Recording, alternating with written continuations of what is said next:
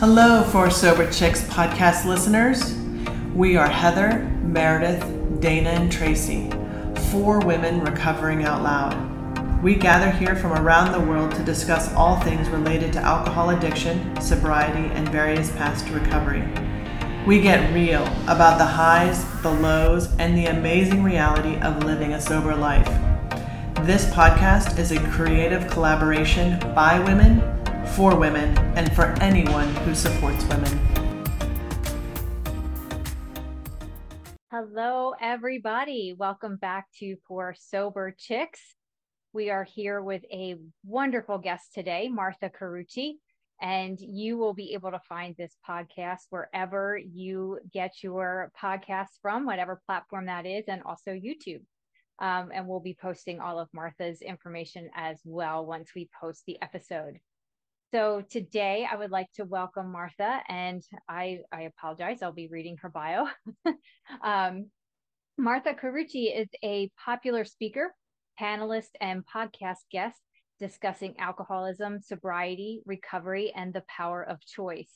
After falling down steep con- concrete steps while inebriated, she began her journey to sobriety and beyond.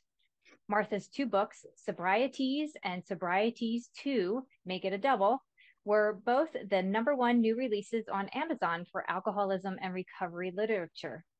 She has appeared on numerous television and radio shows, including Great Day Washington, The D. Armstrong Show, The Chad Benson Show, Radio MD, and The Mike Schikman Show.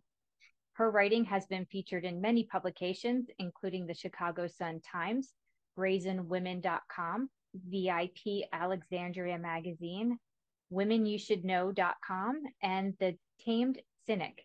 Martha studied at University of Pennsylvania, Harvard, and Georgetown. Martha, welcome, welcome. Hey, so great to be with you all. I absolutely love your podcast. Well, thank you. We are so happy to have you here with us. Um, I know you have an extremely busy schedule, so we really, really appreciate you being here with us.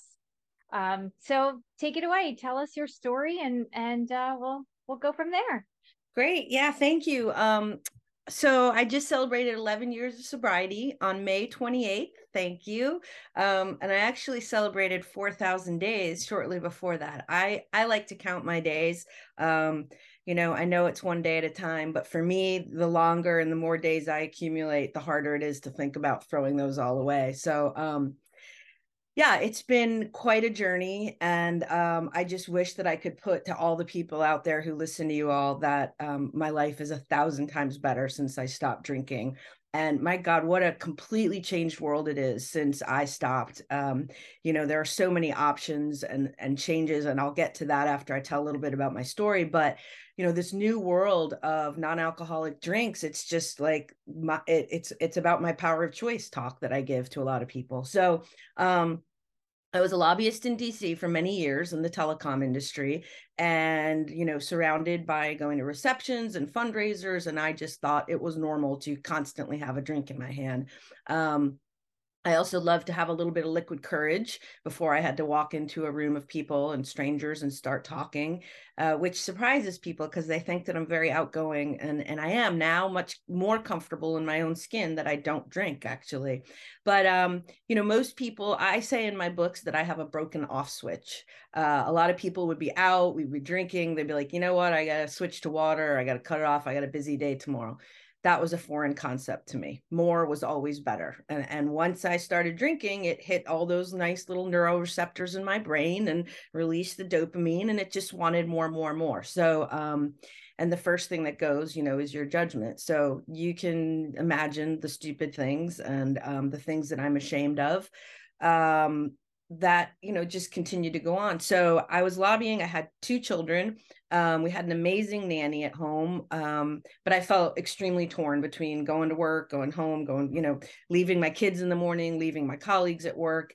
Um, so shortly after my second child turned one i decided to stay home with them um, which is a decision I'm very grateful I made. I don't regret any of the time I had with my kids, but honestly, I kind of lost myself um, being the neighborhood mom ringleader of like, hey, it's Tuesday, you know, happy hour, or hey, we have a PTA meeting, we got a pregame. I mean, it was ridiculous. I was the one filling the stroller with, um, you know, roadies before going trick or treating to make it down the street with some wine. And I love that you guys are all shaking your heads because you're like, yeah, I get it. So I stayed home, um, had a third child, and my drinking just got progressively worse. Alcoholism is a progressive disease. Um, so I couldn't wait until, you know, five o'clock rolled around to open the bottle of wine to start making dinner for my family. And that one glass quickly turned to two, which quickly turned to the bottle somehow being, you know, gone. And I would hide it in the recycling bin until my husband got home from work. Um, so that he wouldn't know I'd already been drinking. And he'd be like, Hey, do you want to open some wine with dinner? I was like, Yeah, that's a great idea. So, you know, we would drink another bottle of wine with dinner. And most nights I passed out before I could even tuck my kids into bed. Um, wake up in the morning, you know, some mornings throwing up, lying on the cold bathroom floor, swearing I'd never do that again, or I'm going to quit. And by like three o'clock in the afternoon, like a little hair of the dog would help. Um, and it just got worse and worse. And it got to the point where, you know, my hands were shaking at 11 in the morning until I could get some alcohol in me. Um, so, uh, May Memorial Day weekend in 2012, I went to New York City uh, with a bunch of girlfriends and it was probably you know the the peak of my drinking where everything was falling apart um, I packed more booze to bring on that trip than I did clothes. I think they're like, why do you have a whole bag? I was like, well, you have to have red wine, you have to have white wine, you have to have champagne, you have to have you have to have like drinks while you're getting ready in the hotel. You have to, have to and I thought that was completely normal. Um, so that night I got into a very heated discussion with one of my best friends about the power of choice, basically, and whether or not someone who is an alcoholic has a choice about their disease. And knowing deep down that I had a problem, I argued with her and I was like, no, you know, people who have the disease don't have a choice. They have this disease that constantly makes them require more and more their body needs more and more alcohol and she's like no you know we're never going to agree on to the on this you have a choice whether you go get help or you go to rehab or you wave the white flag and say i need help and i just knew you know I, I literally every system in my body i was bloated i was yellow i was sick i was just a mess I argued with her because I knew that I had a problem, but I I just hadn't admitted it to anyone yet. And finally, at about four in the morning that night, after struggling for hours to physically say the words, I said, "Okay, look, I have a drinking problem." And she said, "I know." And I was like, "Well, why didn't you do something or say something?" And she said, "Because you had to be the one to come to that decision and make that choice. And now that you have, I'm going to help you. And went back to the hotel in New York and drank, I think, whatever vodka was left on the nightstand, passed out and woke up the next day and um, still probably drunk, still hungover. And she held my hand and said, Good morning, sunshine. How are you? And I was like, I'm mortified. I'm humiliated. I'm sick as a dog. I'm ashamed. I'm embarrassed. And she's like, It's okay. You know, you're going to get through this went back to Virginia from New York, told my husband that I had a problem and, you know, I needed to get some help. So I did. And basically, I detoxed by myself. Like I didn't go to a rehab. I just was in bed for a few weeks, miserable. My friends helped me. But the next day, after coming home from New York, I got a text from my friend who had gone back to Colorado and she said, Good morning, sunshine. How are you? And I said, Sick, miserable. I don't know how I'm going to do this the next day, I got a text, Good morning, sunshine. How are you? And it's been 4,023 days, and she hasn't missed a single day where I get that text, Good morning, sunshine. How are you? and we have been through 11 years of a lot of stuff um, she's been through a lot and so have i and no matter what and no matter where we are we can be in the same room like on a trip we can be on a hike whatever and my phone will ding and i'll get good morning sunshine how are you so there's someone out in the world who cares you know and someone who says you know that it means a lot to her to get the text back that i'm still fighting the fight and um there were days early on where I wanted to give up, and there were days where I was white knuckling it through it. Um, but you know, I started writing I never considered myself a writer. When I was a lobbyist and I had to write something, I would do anything to find someone who would like write the testimony or write whatever needed to be done. Um, but I started journaling because I knew that a lot of people in recovery found that very helpful and cathartic. So I started writing this blog and I wrote it anonymously for a year as Sober Mom. And it was just a way for me to kind of share the journey and share the first sober christmas and the first sober thanksgiving and and what about your friends and you know friendships that were changing and and marriage and kids and and all of that stuff and um i met an amazing guy whose son was on my in my son's class and we were sitting on a bus together on a field trip and he's a pastor at a local church and we just started talking and i told him my story and he's like you know i'd really love to interview you for my congregation on this series that i'm doing and i'll play your voice anonymously. Um, so i went back and i asked my husband about it and i thought he was going to be like hell no are you going to share you know our family's intimate story with anyone? But he said look if you feel very strongly about being open and helping others in recovery why don't you just forego the anonymity and just go for it? So my young my oldest child my daughter was about 12 at the time 11 actually yeah 11 and i said to her because my two sons were younger and i said i'm thinking about sharing my story with people to help other people.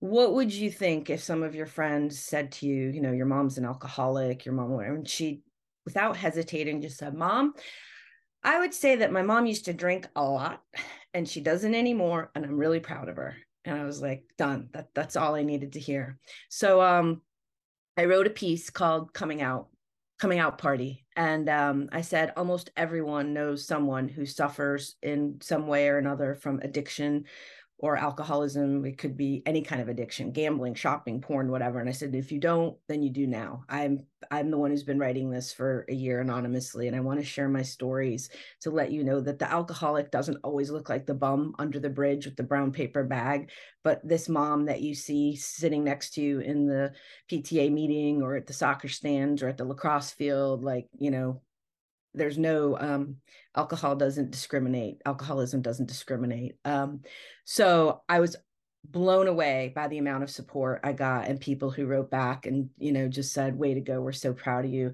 I always joke that I was a little disappointed that nobody was shocked or surprised.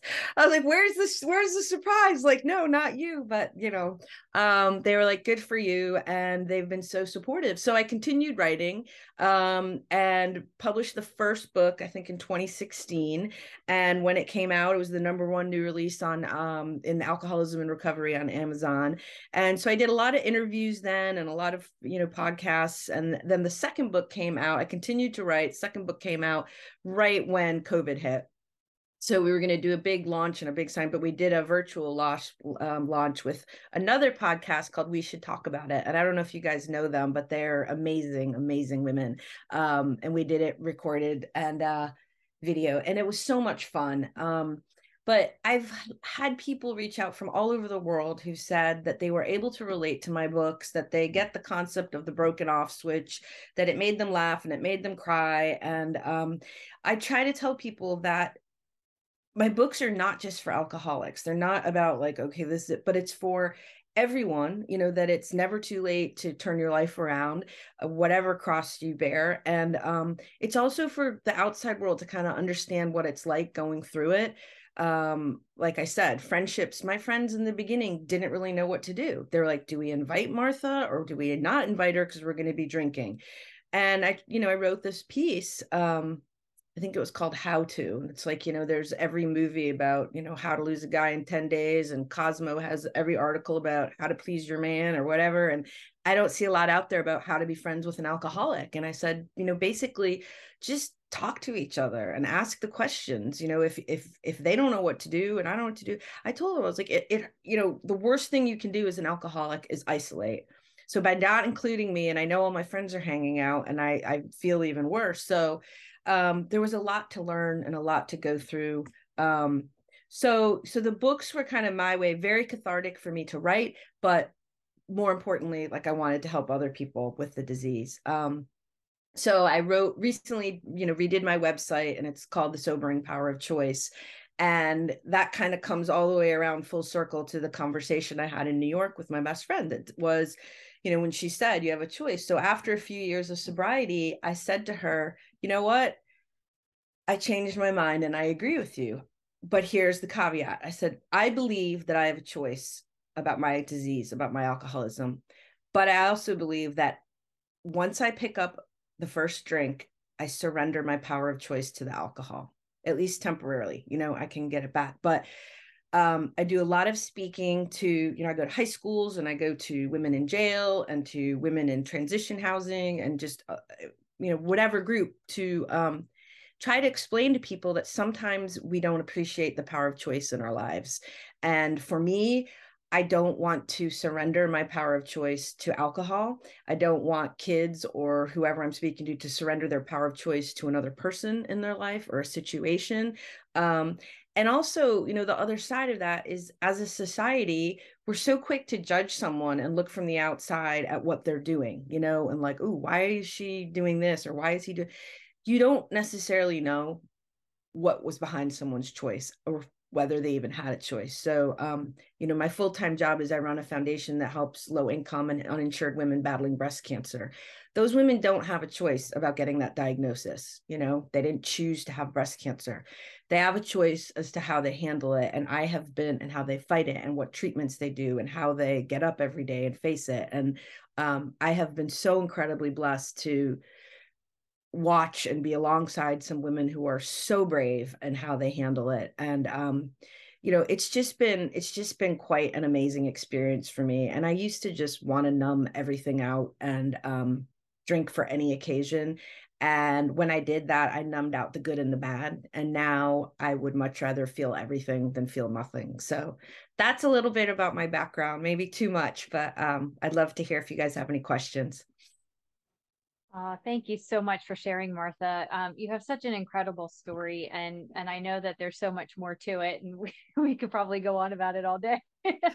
um, but the power of choice is just that that's powerful. It's it's a it's a powerful saying, and and when you start looking at it deeper and deeper, you you think to yourself, you know, if you didn't have that power of choice, like where you didn't choose to get sober like how many people you've affected with your sobriety and your recovery mm-hmm. how many of those folks would still be drinking or still be going down the wrong the wrong path? And um, i just want to thank you for being there for them and um, for helping them find their power of choice. Thank you.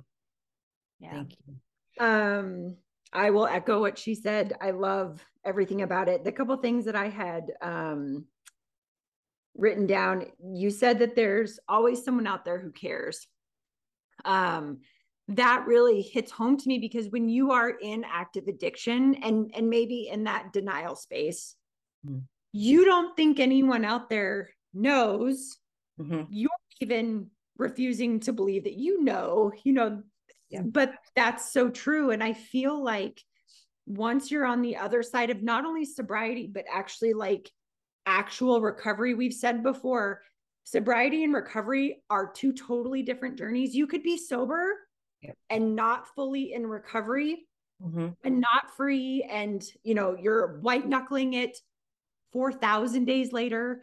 You know, like there's a difference between the two, but I focused on trying to be that someone, you know, to where anyone that I know in my circle or in my life that has chosen recovery, like I've made it so obvious that I am in recovery that I want people to come so I can be, you know, that one person. I had a um, friend similar to that where when she would have her month anniversary, I would text her and I would say another month down, you know, so those little things are so big to people because you want people to know that not only they care about you but they care about your recovery.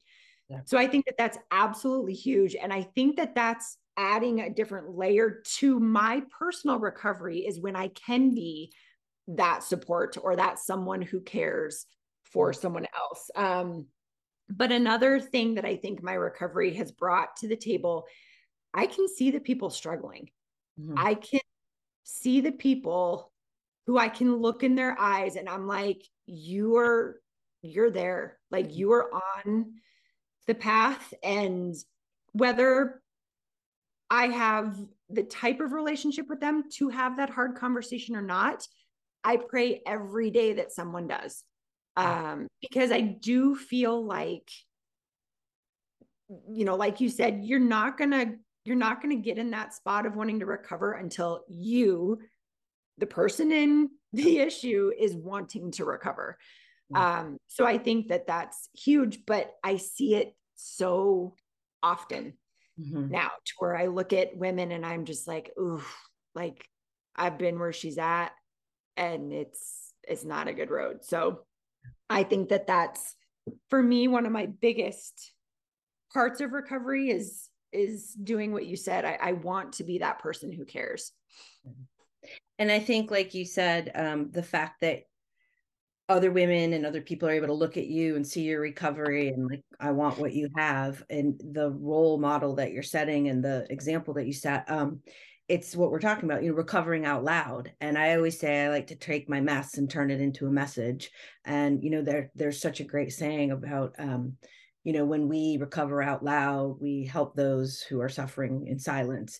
And there are so many people who are just like you said on the edge struggling. Um, they may not know where to go get help. They may not want to go to aa they may be looking for something else. And you know the other piece of that is um, i the anonymity piece for me and the reason i chose to be very open and out and honest about my sobriety and my recovery journey is um I kind of feel that anonymity perpetuates the shame.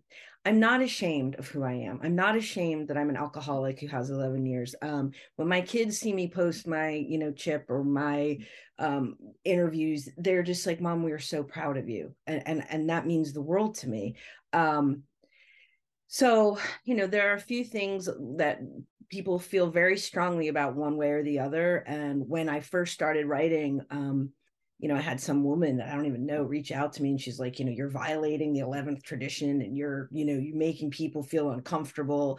Um, and so I, I was really upset and I just, you know, I took a minute. So I wrote a piece about it. I didn't call her out. I just said, look, um, I, did a lot of research on this. And I think the biggest principle and, and, and point here is that we respect each other's choices. And again, it's back to the power of choice. My choice is to share my story to help other people to have them see that i mean if I, I, wish i could put up on the screen like the before and after picture of me like i was a mess and a disaster and a green looking bleh. And you know you have a really genuinely happy person who gets up every day and makes the most of every day. I would never have that had i not gone through this journey um but that's my choice you know? I choose to talk about it um i choose to go out and and and let people know that there's a better way that it's possible but i also respect that there are people who have this disease and for one reason or another they have to be anonymous for their jobs for their family they're not comfortable talking about it it's a private thing and I completely respect that that is their choice. And so I wrote that in the piece. I'm like, and the piece was called Respect. Like, I respect your choice. Please respect mine that I would never violate anyone's anonymity. I would never write a piece about someone or about something without their, um, you know, permission. Um, but this is my story. And like, you know, sorry if you don't approve of me talking about it, but I do. And it's worth it for the number of people who have said that I've helped them. Well, and a lot of times, and we've said this before, our recovering out loud makes a lot of people uncomfortable. Mm-hmm. You know, it's holding up the mirror to them. Absolutely. I was just going to say that. Mm-hmm. You know, so that's that's the other side of the coin is, you know, we are reminding people of maybe what their problems are too. Exactly. And that's how I lost a ton of friends, you know, when I became sober. And, and I did the same way. I didn't go to AA. I didn't go to a center. I did everything on my own. Mm-hmm. Um, but at the end of the day there's there's a lot of people who that's how they struggle out loud yep and and we make them uncomfortable you know and i can still be somewhere and and and you know having a non-alcoholic drink or whatever water and they're looking at me and they're really uncomfortable because they're holding a glass of wine or something. I'm like hey you do you. Just please. Like i don't want to make anyone feel uncomfortable. Um so it's very yeah it's very interesting. Well martha you didn't make me feel uncomfortable. You helped this sober woman and you know eh, I don't I don't know. I got so emotional listening to your story and listening to what you did and I think it's because I can relate so much and that's why for me it's so important to you know share our experiences strengths and hope because we hear something in someone's story and your story sounds so much like mine you know and i i had that moment where i wanted to come out and uh, tell my daughter that i was an alcoholic and you know and, and that was like you know when i was ready to tell her you know i told her but you know she and like how are you going to feel about this? You know what how are we going to and she's like you know she didn't know what it meant but but she was she was like okay let's do this. She was proud of me. Um it's just it's just remarkable um and then to hear your friend who texts you daily i mean and still does i'm interested to know and you don't i mean i don't think you said her name but is she recovery also or is she just just a woman who supports women in recovery she, she's not in recovery. Um she had someone that she lost very close to her to alcoholism. So um okay. because so she, she sounds so smart and so wise to to understand that it would take you to say it right? And she and she was just there waiting and um until you were ready and then she was there and she's never stopped being there. That's absolutely beautiful. It absolutely is. beautiful so I want to ask you about your books. Um, okay, so you were a lobbyist, um, mm-hmm. but then you started to write. It sounds like you had a website, and then you started doing maybe short, like little stories or essays, and then it turns into a book, and then another book. So that process for you, um, like how long did it take? Does it usually take you to write the book? And then how was it finding a publisher that you know was it was it a good supportive, uh, you know, with a sober kind of topic and things like that? And then how is the book doing now? uh, yeah, the, so the book really they're both collection of my blog pieces so it's it was a blog that started out um, Sobrietease and as i said kind of writing about the firsts and and different things that I experienced. And um, the first book I was, I sent to a proposal to I don't know, a million, one million, five thousand nine hundred and two publishers and agents, and got the equivalent number of rejections back. And so many of them wrote to me, they're like, We love your writing, we love your story, but you don't have an author's platform, meaning like I've never published anything before and I was like, okay, that's great, but like everyone has to start somewhere. So um, I was sharing about it one day actually in an AA meeting, and a guy came up to me afterwards and he's like, my sister's a publisher out in you know um, on the West Coast, and she has a really small publishing house, but she knows I'm in AA and she would love to talk to you. So uh, the first book was published by a really small group out on the West Coast called Lucky Valley Press. They were amazing to work with. Um, and then I just kept writing the blog and writing. And, and the first, so I started writing in, I think, 2013, and the first book was out in 2016 so it was pretty it was pretty quick. And then the second book came out i want to say 2019 so it was just a continuation of the writing. And i went with a different uh, publisher here locally um, like a hybrid publisher. So they're on Amazon and they're on Barnes and Noble and they're on Books a Million and um, some local bookstores and I'll do signings. But um, you know, mostly I think I give away more of them because I just want to help people. Like I'm constantly people in a meeting be like, "Oh, I'd love to read your books." I'm like, "Oh, let me go get you on." But I just it's more about you know being able to like going to a women's jail or into a women's recovery center. Or how I, I just give them the books. Um, so uh, but I really enjoy speaking and and sharing my story. And I've just met so many amazing people like all of you on the journey. So I was going to ask you, is this like your full time gig? I mean, speaking, writing, or do you have a full time job too? No, my full time job is running the foundation for breast cancer. It's called the National Breast Center oh. Foundation, and we help low income uninsured women get screened and treated for breast cancer. So I've been the executive director for that for about eight years. And Amazing. my boss and the board, I, t- I was honest with them from the beginning about my story. They're fully supportive. Um, and I tried to, you know, separate my my worlds and change hats. But there was one yeah. day I got a Facebook message from a woman. She said, Look, I follow you on your um, foundation website and your foundation Facebook and Instagram, but I also follow you on Sobrietease and your personal stuff. And she said, I have a question for you. She said, I just went to my oncologist and he told me that my breast cancer has now spread like everywhere. Um, and I'm really torn between spending the rest of my days living it up um, or being sober um, to enjoy what I have. And I, I, I just, I had to take a deep breath and I had to really pause and think about how I was going to answer that. And I just said, you know, first, thank you for your message. And second, you know, you're in my prayers. And third, um, everyone has a different concept and opinion about what it means to live it up right? And i said you know this is this is your choice um and you're going to do this journey however you want. And again and it's your choice. But for me um you know i have this wonderful older woman i respect so much that i've met in recovery. And people have said to her you know what happens if you if you you know get sick or something and you know you're not would you drink? She said it would absolutely break my heart to drink. Um and there's just something about facing every day completely present. You know i'm present for my kids i'm present for my friends i'm um i'm experiencing life on life's terms right? You know just mm-hmm. um and life is not easy. And for me there are times when my go-to was immediately to pick up a drink and now it's learning other ways to cope with it. So um no this is not my full-time gig but um it's something that i just i love to do and i'm very grateful that i'm able to do both well please keep doing it and just thank you so much you're such a beautiful giver thank you martha oh, thank you so I feel like we've been separated at birth. I'm not sure like how that happened. Um, there like the the off switch, the mommy drinking culture. I can't even tell you many birthday parties that oh, like oh, yeah. I was so intoxicated at.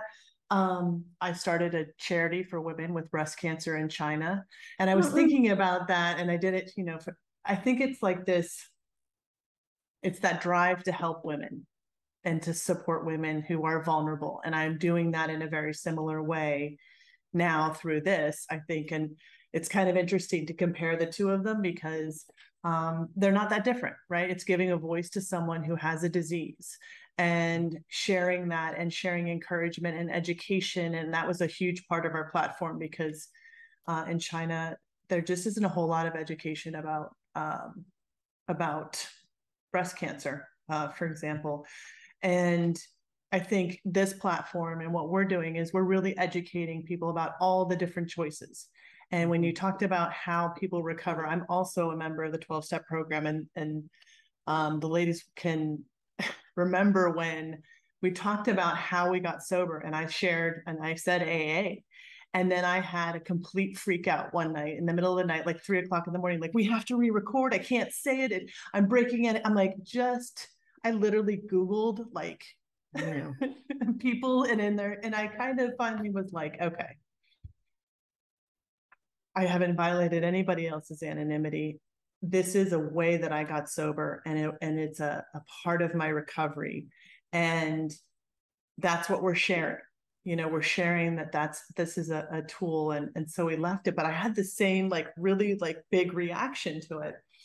Um, but the point that really resonated with me, aside from all of those other ones, was this power of choice conversation that you had. And and I agree with both of you actually. Like, I think when you're in the disease and you're in that moment, you can't see your choices. And in the world of recovery and the 12 step programs, we talk a lot about powerlessness. And a lot of people have very different reactions and relationships to that. Mm-hmm. And when I was in active addiction, I was powerless over my thoughts and my feelings and my choices. I just survived. I wasn't making conscious choices. I was just surviving and I was trying to outrun the pain and outrun the the shame and the stuff that I like had created and I couldn't see choice in that. Like I was just trying to get through the day. Um and my recovery is my recovery. Mm-hmm. And the only person that can do it is me. And I have to choose that every single day. And I had to ask for help. But I also had someone come into my life, two someone's, one that was in the program who really showed me uh, recovery in a way that I could conceptualize. and understand that wasn't inpatient psych, that wasn't like, you Mm-hmm. know, um, a dark room with people chain smoking and like, you know, shuffling around. Um, and my best friend who intervened and Mhm. said, like, she was really, really concerned that I was going to end my life. Um, in a conversation that we had. And, and that was a critical moment where I decided to go ahead and go to treatment sooner than I had planned because I was at that place. You know, those people that know you so well that they just they say something that hits to the core, right? And so I love this idea of kind of this power of choice and how you do it, as well as taking it even further. We get to choose how we recover. There is not just one way. Yep. You know, I love this idea of gray area drinking. Profound wasn't really around when I got, you know, I'll have six years in a couple days, couple a week, a little bit, eh, whatever.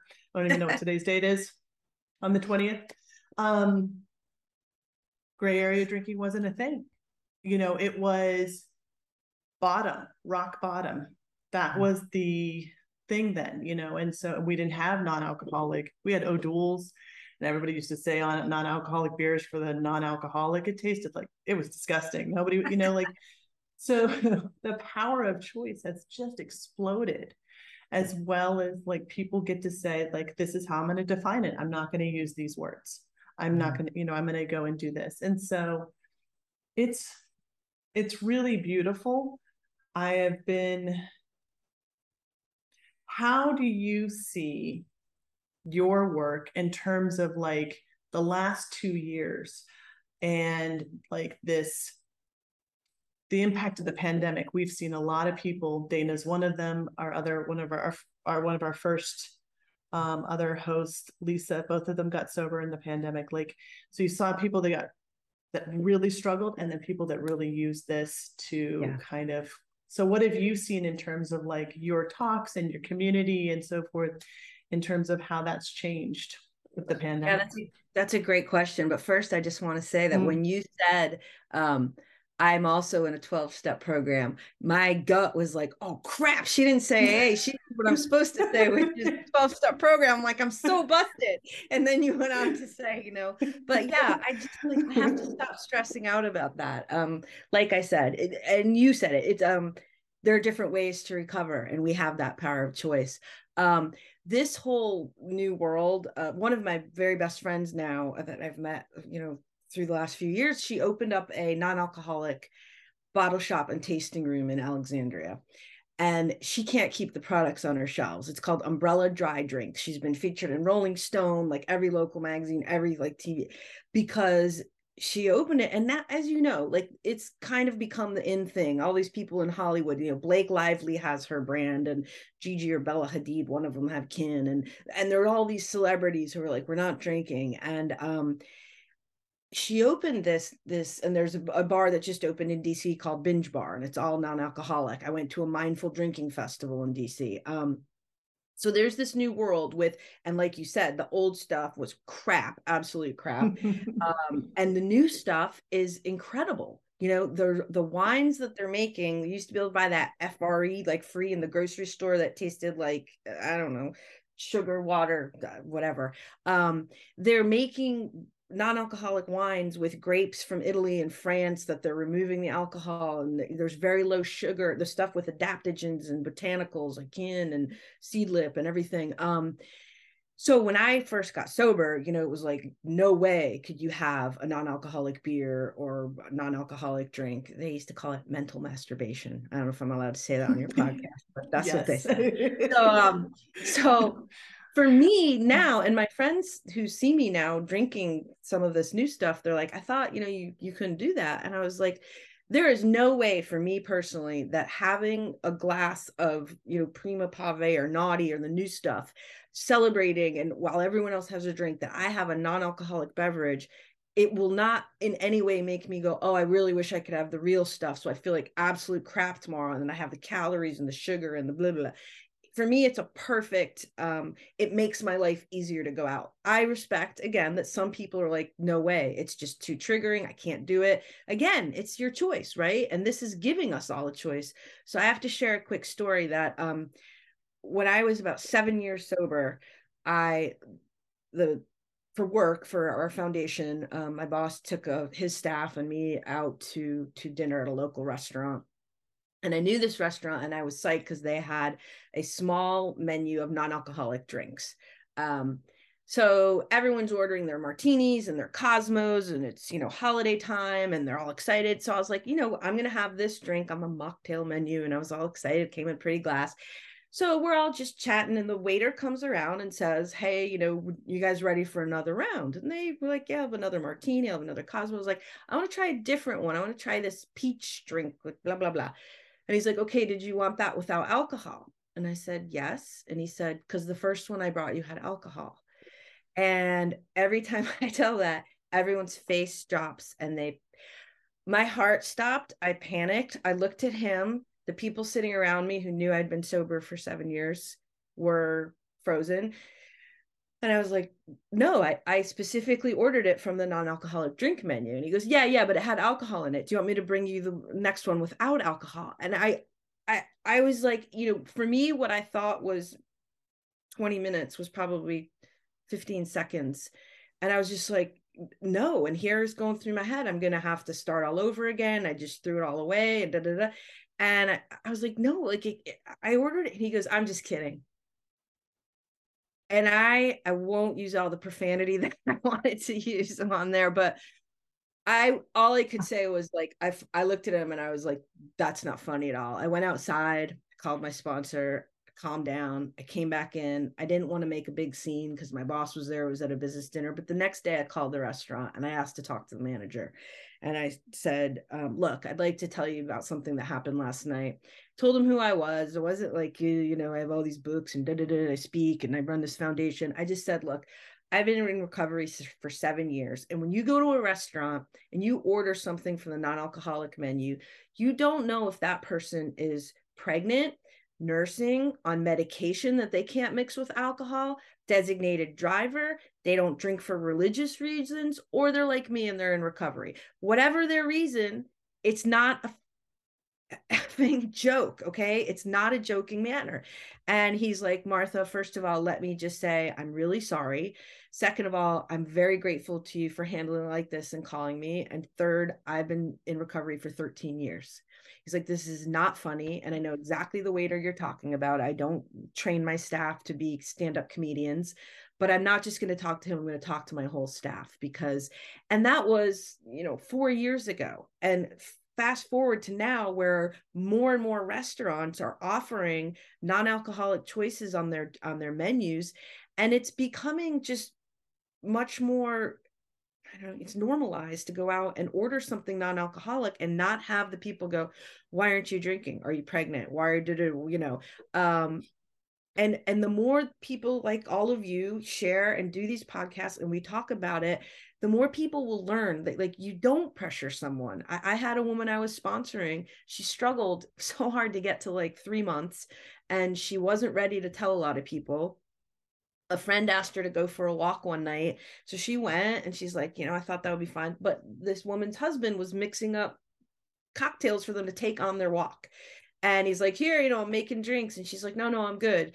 And he's like, come on, you can have a drink. And she's like, no, you know, I, I got to work tomorrow. I got a day. He's like, oh, you can just take one. And the guy kept pushing that finally she just caved and took it and drank. And she called me in tears. And um, you know part of i think my mission is is to educate the rest of the world that like respect people's choices if they go into a bar and they order a seltzer with lime or they order a non-alcoholic beer don't ask them why don't ask them like why they're not drinking you drink your stuff let me drink my stuff. And it's the power of choice right? But um it is i think the world is is in this great shift of there's so much more uh, attention around sobriety around recovery around the choice and around um mindful drinking like you said gray area. There's just and there's so much on social media about it. To me it's really exciting. It is it is. And i had a very similar experience um last summer I was on, we do these catamaran cruises and you know, you put in your preferences and I do not drink alcohol in any form. I can, for me, if it's cooked, it's okay. You put all this in. I get on the boat. I'm like, oh, is this the non-alcoholic? Yeah, it's not, you know, whatever. And I go and there's they have these happy hour drinks every night, but usually there was options. And this woman, uh, the the the chef hands me a drink and I said, "Is this non-alcoholic?" "Yep, it's non-alcoholic."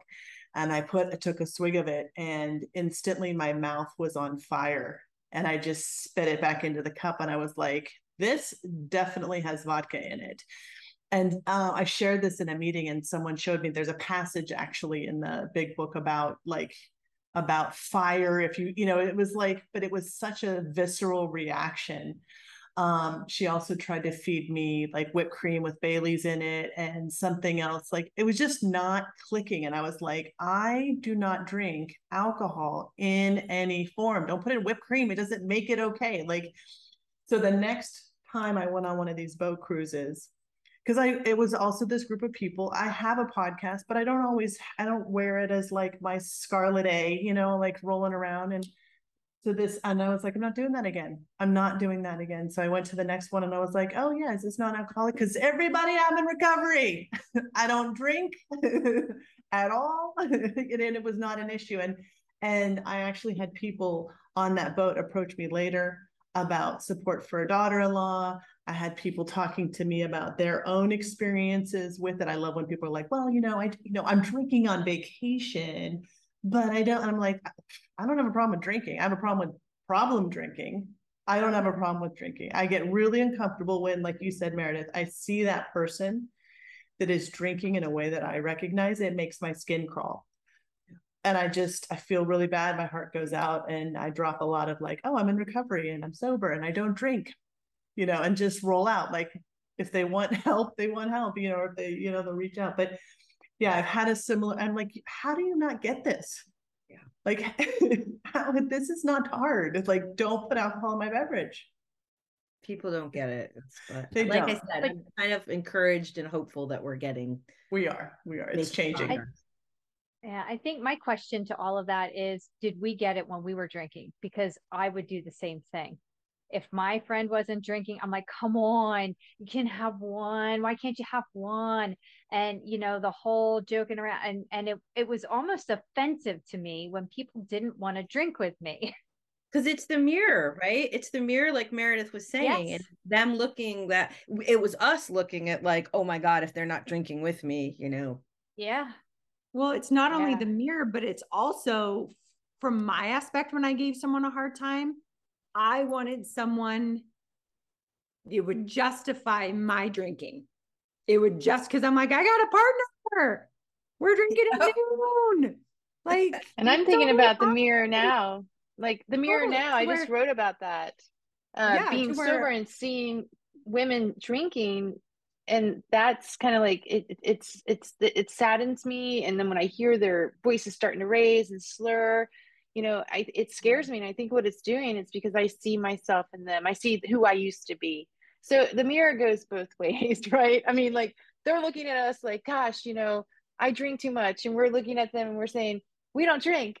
And yes you do. But i don't know. It's just well but it i mean and it's uh, like at the end of the day i had to have other people's drinking help me justify my drinking. Because if someone else was doing it it was okay for me to do it Yes. You know, and that was where my quote unquote pressure came from.